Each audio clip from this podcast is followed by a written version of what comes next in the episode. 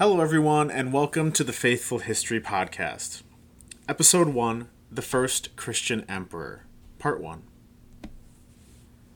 There's a great debate that has been raging amongst historians for quite some time now. This debate centers around what acts as the driving force for history. One side claims that social, social trends, economic impacts, and other factors set and dictate the historical narrative. This is a more recent view and is in contention with the more traditional view. That traditional view says that great men drive history, that them imposing their will upon their own society is what shapes the historical narrative. Men like Alexander the Great, Julius Caesar, and Napoleon Bonaparte, to name a few. I'm not at all qualified to jump into this debate and offer my own perspective on the matter, but I do think it's clear that social trends like the spread of religion, economic trends like prosperity or depression, and other factors like disease and climate do play a part in what has transpired in the past. But every now and then, great figures arise who, through their own ambition, confidence, persuasion, and talent, have undeniably tremendous impacts in their own times. Men and women whose names are remembered, either positively or negatively, and who have left their own unmistakable mark on the story of humanity. One of those figures will be the subject of this episode and the next few episodes. His name in his native Latin was Flavius Valerius Constantinus. We know him as Constantine the Great. With any great story, it's important to establish the setting where our tale takes place. That setting would be the premier power of the Mediterranean during the ancient world, the Roman Empire. Now, when I say Roman Empire, what comes to mind? I'm sure many of you think of the movie Gladiator, which, despite its historical inaccuracies, does a good job of portraying Rome as a whole for those previously unfamiliar with it. Others might think of famous Roman works of architecture like the Colosseum or the Pantheon or ruins of aqueducts or great public bathhouses. Most probably imagine legendary figures such as Julius Caesar or Caesar Augustus, names that even the person who's least interested in history is still somewhat familiar with. All of those things conjure up ideas of Rome at its height, a period of time during the 2nd century AD known in Latin as the Pax Romana, or in English as the Roman Peace. This was a mighty empire that encompassed all of the Mediterranean and most of Western Europe, with borders reaching the Atlantic Ocean in the west, Iraq in the east, Egypt and the North African coast in the south, and England in the north. I've posted a map of the Roman Empire at its height in the year 117 AD on the Faithful History Facebook page if you want to go give that a look. This is a land in which emperors like Trajan, Hadrian, and Marcus Aurelius commanded respect and loyalty anywhere the symbol of Roman power, the golden eagle, was displayed. It was a bastion of civilization and the bulwark against barbarians. However, our story begins long after the glory days of Rome. Augustus and Marcus Aurelius are dead and gone, and the empire is left with leaders who cannot live up to those glorious heights. Our story sees Rome on the brink of collapse during the crisis of the 3rd century. In the latter half of the 3rd century AD, the glory days were but a distant memory. Rome's enemies were all advancing, from barbarian tribes on the far side of the Rhine and Danube rivers to the long standing rival Sassanid Persian Empire in the east. Rampant inflation and other economic problems caused instability everywhere and a dramatic reduction in the standard of living.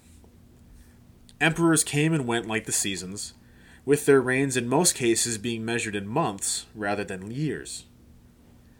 Civil wars, usurpations, and assassinations meant most emperors had their reigns end violently rather than dying from natural causes. Of the 26 recognized claimants to the throne from 235 AD to 284 AD, 19 of them died violently, with 13 believed to have been assassinated. In fact, the empire actually split into three different empires in the 260s AD. The Gallic Empire included most of modern day France, Belgium, the Netherlands, and England, while the Palmyrene Empire included modern day Syria and the Levant, and most of Turkey and Egypt. I've posted a map of these two breakaway states on the Facebook page as well. it's safe to say that the Roman Empire was coming apart at the seams. Now, heroic figures like the emperors Gallienus, Aurelian, and Probus did what they could to hold things together, with Aurelian actually defeating the Gallic and Palmyrene empires to restore imperial borders. But for every quote unquote good emperor, there were plenty more bad ones. The crisis didn't come to an end until the 280s or 290s AD during the reign of Emperor Diocletian. Diocletian was a military officer who had served with distinction for years under previous emperors. After the suspicious death of then Emperor Carus in 284 AD, while on campaign against the Sassanid Persians, Diocletian was chosen to become the next emperor by a gathering of military officers. In order to prevent the tragedies and disasters of the last century from happening again, he made drastic reforms to the empire. The most pertinent to our story is the introduction of the Tetrarchy. Diocletian believed the empire had become too big and was faced with too many external threats to be effectively governed by one man. Instead of one ruler, he decided the empire needed four. To accomplish this, Diocletian divided the empire in, in half, east and west. Each half would be ruled by an Augustus, Further, east and west were divided in half again, with the two other regions being ruled by a Caesar. The two Augusti would be the two senior partners, with their respective Caesar being the junior partner. I posted a map on the Facebook page that shows the breakdown uh, of each region, so go take a look at that if you want more detail. Also, just for clarity's sake, Augustus and Caesar had been transformed from names to titles bestowed upon emperors shortly after the men who bore those names died. For example, Diocletian's full imperial title in English was Imperator Caesar Gaius Aurelius Valerius Diocletianus Augustus. Diocletian believed the Tetrarchy would allow for competent rulers to have a rapid and effective response to whatever problems were affecting their region of the empire, instead of just one man being pulled in all directions trying to put out every fire by himself. Now that he had his tetrarchy, he needed to fill the other positions. For the position of co Augustus, he chose his trusted general Maximian, who would rule the west, while Diocletian ruled the east. Shortly after Diocletian ascended to power, he had been faced with a rebellion led by one of his predecessor's sons. Maximian had helped Diocletian remain in power and was the obvi- obvious choice for this position. Though they were technically equals, Diocletian would always be seen as the more senior ruler, and Maximian always seemed to fall in line with whatever Diocletian wanted. For their Caesars, Diocletian appointed a man by the name of Galerius to serve under him in the east, and a man by the name of Constantius Chlorus to serve under Maximian in the west. Galerius was also a military man who had long served with distinction under former emperors, making him a likely candidate. Along with his ascension to power, he married Diocletian's daughter, becoming his son in law. Constantius Chlorus, like the other three, was a military man himself. He had also previously served as the governor of Dalmatia, which is modern day Albania, Croatia, Bosnia, and Serbia, giving him experience as an administrator. Remember these four names, as they all play an important role in our story ahead. Now, each of the four directly controlled a quarter of the empire and could lend assistance to the others when needed. When an Augustus either died or retired, their respective Caesar would succeed them and appoint their own new Caesar to serve under them. So, for example, Galerius was expected to succeed Diocletian as Eastern Augustus, and Constantius Chlorus was expected to succeed Maximian as Western Augustus when the time came to help kind of keep all these names straight, I've also posted pictures of uh, busts that were made of each of the four um, to kind of help you keep track of them in your mind. For now, we'll focus on Western Caesar Constantius Chlorus serving under Western Augustus Maximian. Constantius ruled the provinces of Gaul, modern day France, the Netherlands, and Belgium, and Britannia, modern day England and Wales, which you can see on that map I mentioned earlier. He set up his capital in modern day Trier and moved his family there, including his first wife, Helena, and eldest son, Constantine. Constantine was born in the year 272 AD in the Roman city of Nisus, modern day Niš, Serbia. He grew up in Diocletian's court in the east, spending most of his days in the new imperial capital of Nicomedia in modern day Turkey. It was common practice for upper class Roman children to grow up largely away from their families, spending most of their formative years with other influential families to whom their parents had connections. It would have actually been a tremendous honor and benefit for Constantine to grow up in Diocletian's court. There he received a formal education and grew up like all good Roman children in the upper echelons of society did, as a practicing pagan. It was during his time serving under Diocletian that Constantine got his first taste of military life and combat. During his early to mid 20s, he participated in campaigns against barbarians along the Danube River and against the Sassanid Persians in modern day Syria and Iraq, serving with honor and distinction by all accounts. Constantine continued his military career under both Diocletian and Galerius until his 30s, when he was recalled to Nicomedia.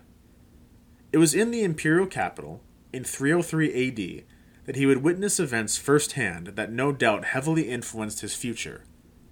Those events were Diocletian's great persecutions of Christians.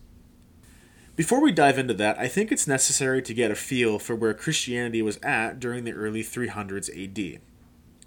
From the time when the faith was first spreading throughout the empire, it had mainly seen growth among the various urban centers. The gospel message was particularly appealing to the poor and downtrodden, most of whom congregated in cities.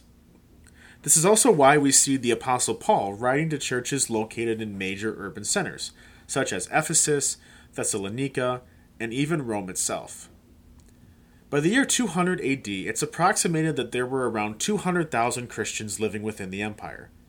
That number grew to 250,000 in 250 AD, or about 2% of the total Roman population. For the first 200 years of the religion's existence, Christians faced alternating periods of persecution and toleration. For most of the empire's history, as long as people paid their taxes and didn't cause problems, the Romans allowed local populations to worship whatever gods they wanted. However, that came with a huge caveat. Local populations were required to recognize the divinity of emperors after they died and make sacrifices in their honor, which we'll discuss more in detail soon. That stipulation became a major point of contention between the Roman authorities and first the Jews, then the Christians. When tensions between Rome and Christians rose, persecutions surely followed. Most are familiar with Emperor Nero and his severe persecution of Christians in 64 AD following the Great Fire of Rome. While the treatment of the faithful was indeed severe, it was mostly contained to the city of Rome itself, as Nero was looking to divert blame away from him and his administration and their response to the fire and place it on an easy scapegoat. From then on, most emperors considered Christianity a problem for local governors to deal with, taking a mostly hands off approach. It's not until the reign of Emperor Decius in 250 AD, during the crisis of the 3rd century that we discussed earlier, do we see emperors getting involved again and mandating widespread persecutions throughout the empire. Decius mandated that all citizens in the empire were required by law to make sacrifices in honor of all the deceased emperors. This practice and belief was known as the Roman imperial cult. Once an emperor died, the Senate would vote and elevate their memory to a divine status. The deceased emperor would then be considered a semi divine figure, inhabiting the realm of the pagan gods. This practice was crucial to the Roman state and essential to how the citizens viewed their emperors, both living and dead. Even though emperors weren't considered divine while living, they were considered to be carrying on the tradition and office of previous emperors who now were considered divine. As such, the emperor himself was connected to the divine pagan realm. Disrespect to the imperial cult was considered an act of treason because in the mind of the Romans, denial of any deceased emperor's divinity threatened the legitimacy of the Senate, and more importantly, the current emperor himself. In 250 AD, most Christians rightfully refused this mandate. Decius, most likely fueled by a desire to legitimize his fledgling reign and secure his shaky position in power, came down hard on the church. He was a usurper, having come to power after rebelling and killing his predecessor, Philip the Arab. On his orders, Christians faced torture and execution, including the reigning pope at the time, Pope Fabian. The persecutions were particularly harsh in the North African coastal city of Carthage and the Egyptian coastal city of Alexandria, which had transformed over the centuries into centers of Christian influence. Decius ended up being killed in battle by a tribe of barbarians known as the Goths during the Battle of Abritus in 251 AD. His successor, a man by the name of Trebonianus Gallus, ended the persecutions shortly into his own reign. Now, a little side note that I think is interesting is Decius came to power after rebelling and killing the then emperor Philip the Arab, which I mentioned earlier. Uh, Decius defeated and, uh, his army and killed Philip in 249 during the Battle of Verona. The only reason I mention the obscure Emperor Philip is because, according to one ancient source, he actually converted to Christianity during his reign. If I remember correctly, there was a church that Philip wanted to tour, and the local priest refused him entry until he repented of his sins. Philip did so and was allowed to uh, tour the church. Now, the accuracy of this account is unclear and is only mentioned in one source, but it exists nonetheless, even if it's not widely believed. So, back to our main story. Local persecutions of Christians came and went during the rest of the 3rd century, with the only other major one being ordered by Emperor Valerian in 257 to 260 AD. Another side note Valerian's reign came to an end when he was captured by the Sassanid Persians during the Battle of Edessa in 260 AD. He was then executed, either by having molten gold poured down his throat or by being skinned alive. This is the one of the few mentions of a Roman emperor actually being captured and killed during battle, so I figured it was worth mentioning. His son and successor Gallienus, who we mentioned before, ended the persecutions not long after. Forty years of tolerance followed, with the Christian population of the Roman Empire ballooning to 10% by the year 300 AD. By the time the Tetrarchy was becoming firmly entrenched in the Roman political system, Christianity had grown to make up a sizable minority of the population. Bishops were wielding some influence among their local communities, and more and more bureaucrats, administrators, and soldiers were becoming professing believers. Despite this, Christianity was still most popular amongst the lower class, while the vast majority of those in power and position of influence remained pagan. Remember, both Constantine and his father were pagans. While your average pagan citizen of Rome cared very little about religious differences, many in power continued to see Christianity as a dangerous and subversive portion of the population. It is in this context that Diocletian ordered the most brutal and extensive persecution ever seen. Ruling from Nicomedia in the east, where Christianity had a more noticeable presence, he and his administration no doubt had more contact with the faithful than his counterparts in the west. On top of that, Galerius, his Caesar, was a staunch and vocal opponent of Christianity. With that, half the empire was under the rule of those openly hostile to the faith. The persecution began locally in Nicomedia on February 23, 303 AD. On that day, Diocletian issued an edict that a new local church be torn down, its scriptures burned, and all its wealth seized. This was just the beginning. The following day, he and Galerius issued joint edicts that sought to start the process of eliminating Christianity throughout the empire. Christians were prohibited from gathering to worship, with all churches ordered to be burned down, and all scripture burned as well. All wealth owned by the church and the clergy was to be seized. Many tried to hide pieces of scripture, some successfully, and others paying with their lives to protect them. Christians also lost the right to petition the courts opening up them to the possibility of torture as they couldn't legally defend themselves. They were also banned from responding to petitions brought against them in court.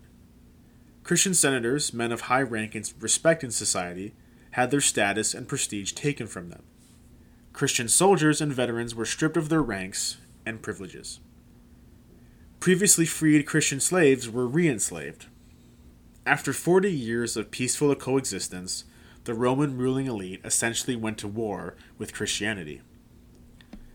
Maximian, the Western Augustus, firmly enforced the order in the lands he directly r- ruled over, which is modern day Italy, Spain, Portugal, and the North African coast. Galerius was bloodthirsty and fanatical in his enforcement of the edict. He even went as far as requesting any and all Christians be burned alive. While Diocletian rejected this, many local magistrates adopted burning alive as their primary method of execution no doubt bringing much joy to Galerius.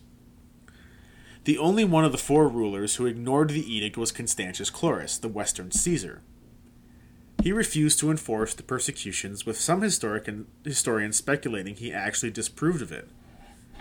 Whether Constantius simply ignored it because he thought it was impractical, or disagreed with the edict uh, due to moral obligations, the end result is the same. Christians in Gaul and Britannia were mostly free from persecution. While they enjoyed relative tolerance, things only got worse for their eastern brethren.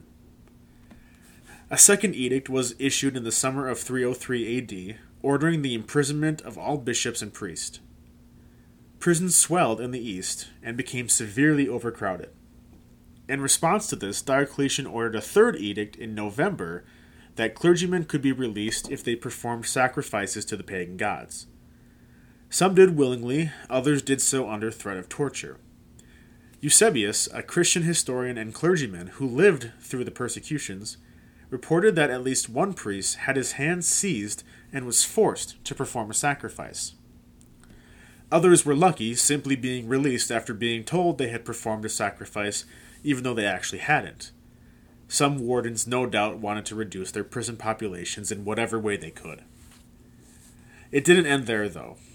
A fourth edict was issued in the following year, 304 AD, that ordered all men, women, and children across the empire had to gather in their local towns to perform a collective sacrifice.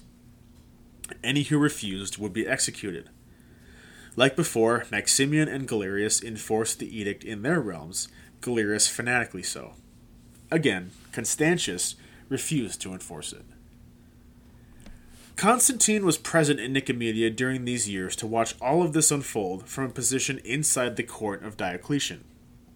Though a pagan himself, there's no evidence that he ever supported the policies, most likely adopting the stance of his father in the West. Constantine recalled later in life that he actually tried to oppose their implementation. Regardless, he had the unique position of being opposed to the persecutions, but also having access to Diocletian with that, he was also likely present during some discussions that were held about the persecutions between the Augustus and his advisors. However, Diocletian wouldn't remain in power for much longer. He suffered a rather debilitating illness during the winter of 304 305 AD and made the unprecedented move to actually resign from office on May 1st, 305 AD. At his request, Maximian resigned too in order to clear the way for Galerius and Constantius Chlorus to take their places. Though Maximian cooperated publicly, he was rather upset about having to resign privately. During a public ceremony, Diocletian announced who the two new Caesars would be. Most of the empire expected them to be Constantine and Maxentius, the son of Maximian. Both were the sons of those who had already served in the Tetrarchy and were well respected themselves, making them the obvious choices.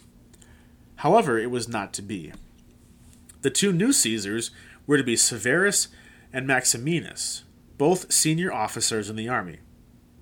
More importantly, both were close allies of Galerius, with Maximinus being his nephew. Many speculated that Galerius had manipulated things behind the scenes to get his allies into power at the expense of Constantine and Maxentius. Now, three of the four tetrarchs were either Galerius himself or close allies of his. Only Constantius Chlorus, the new Western Augustus, stood alone. Needless to say, both Constantine and Maxentius were furious about being passed over for the roles. Lactantius, another contemporary Christian historian, reported that Galerius and Maxentius hated each other and saw each other as threats, with this move only adding fuel to the fire. there's no doubt Galerius also saw the young, capable, and ambitious Constantine as a threat as well. Maxentius was at least safely away from the reach of Galerius, living in a country estate outside of Rome. Constantine, however, was still present in Nicomedia, now the capital of Galerius. He clearly saw the danger he was in, realistically being a nicely treated hostage, far away from the safety of his father's court. Luckily for him, his father recognized the danger his son was in too. Not long after their dual ascension to Augustus, Constantius wrote to Galerius, asking permission for Constantine to be allowed to travel west to join him on a planned campaign in Britannia. A popular legend says that Constantine presented the letter to Galerius after the latter had spent all night drinking heavily, and in his drunken state actually accepted. Constantine then immediately left Nicomedia, riding day and night towards the west. It's even said that he picked up new horses at each postal office along the road crippling the old ones so no agents of Galerius could use them to catch up. Galerius, waking up the next day hungover but sober, realized his mistake and indeed sent agents to capture him. However, Constantine was already long gone by then. Even if it's not true, it's quite the dramatic and entertaining tale. Regardless of the details, Constantine did end up arriving safely at his father's court in Gaul in the summer of 305 AD. From there, the two would plan their campaign against a barbarian tribe known as the Picts, who live in modern day Scotland. Meanwhile, Maxentius, still fuming over being passed over for the role of Caesar, planned his next move from just outside Rome. We'll leave the story here for now. If you made it this far, I appreciate you sticking with me as I set up context and historical setting for our story. Some topics we cover will require just as much backstory while others won't. With a civilization as old and as complex as Rome, a fair bit of context was required. Also, I'm completely new to podcasting as this is the first real episode I've ever researched, written, and recorded. As such, there's plenty I'm still learning and getting the hang of. Please bear with me as I grow into this new role, and helpful critiques are always welcome. Next time, we'll dive into Constantine's ascension to power and what the and what that meant for the rest of the Tetrarchs. Thank you for listening. Until next time.